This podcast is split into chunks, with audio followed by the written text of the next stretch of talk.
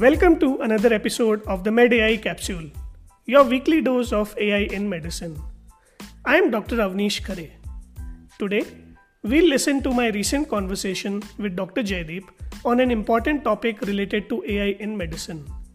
Dr. Jaideep is a senior medical doctor who is presently working at the intersection of medicine and emerging technologies like artificial intelligence. So let's dive in. Hey, Avneesh. Glad to have you back here. Hello, good morning, Dr. Jaideep. You know, this week uh, on October 10th, uh, they celebrate the World Mental Health Day. And uh, we, in some of our other groups, we are doing a lot of work and talking about mental health. And I thought it would be a great uh, idea to chat with you on how artificial intelligence, and we've talked a lot about artificial intelligence in healthcare.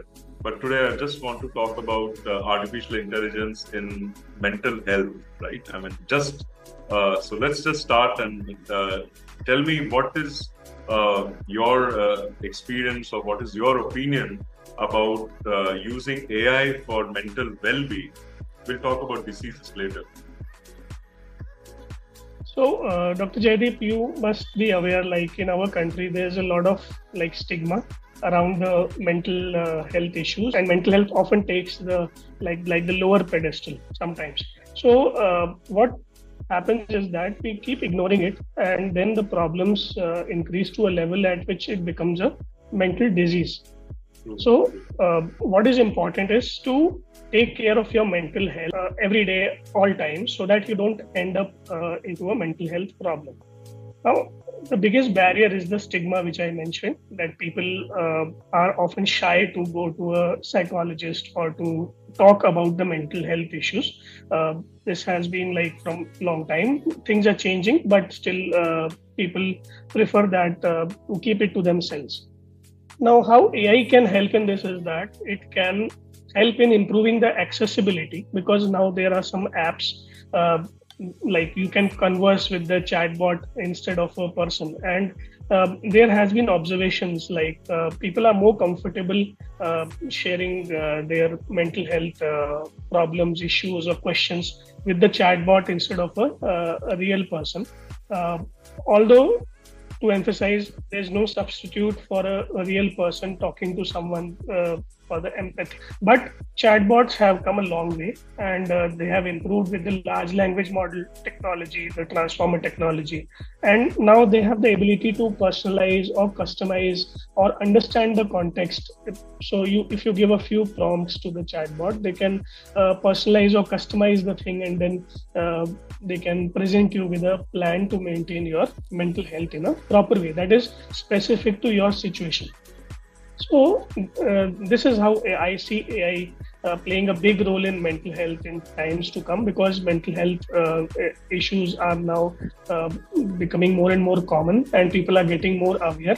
So they are trying to uh, access these services uh, and also what it helps in is early detection of of the issues early detection and proper treatment because sometimes by the time we recognize that it is a mental health issue uh, the thing has already gone out of hand.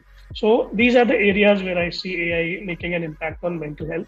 Uh, i would like to know your perspective on how uh, ai can help in uh, monitoring improving and taking care of mental health as a whole yeah, absolutely, Avneesh. And, and technology has helped us in, in uh, uh, you know monitoring and collecting data on so many aspects of our life. And uh, yes, we do have smartwatches which record our heart rate and oxygen levels. But how do we uh, really uh, monitor and uh, collect our mental data? So there are a lot of apps which have come out.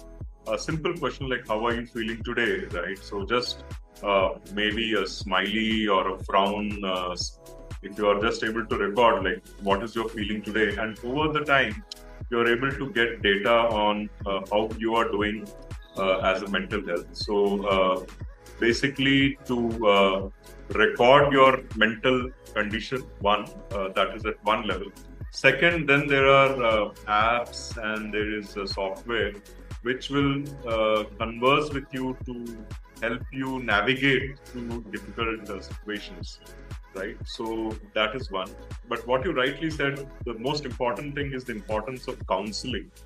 And uh, again, India, where we live, uh, has this whole stigma about like counseling. So you know, you're a uh, you are stigmatized by you know a lot of terms we cannot use on this video. Uh, so counseling is something which is happening at uh, you know at a very explosive level right now with a lot of apps which are able to connect counselors with uh, i will not even call them patients because they are like usual regular normal people but you need somebody to talk professionally. So using technology and using ai especially to pair the uh, right person to have a talk with and uh, since nobody is sponsoring this video, I will not take the names of some of the uh, counseling apps, which uh, I think we keep getting a lot of ads for that.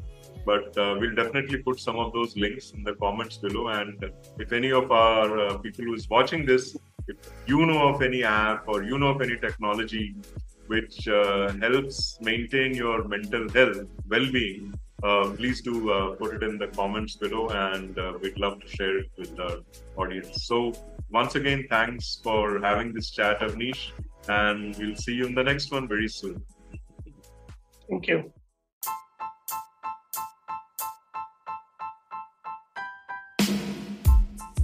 The future continues to look bright for AI in medicine, but responsible development focused on patients is key. Join me again next week as we track the rapid evolution of this transformative field of AI in medicine. Do not forget to subscribe to my Substack to stay updated. The link is in the description. This is your host for the MedAI capsule, Dr. Avneesh Khare, signing off.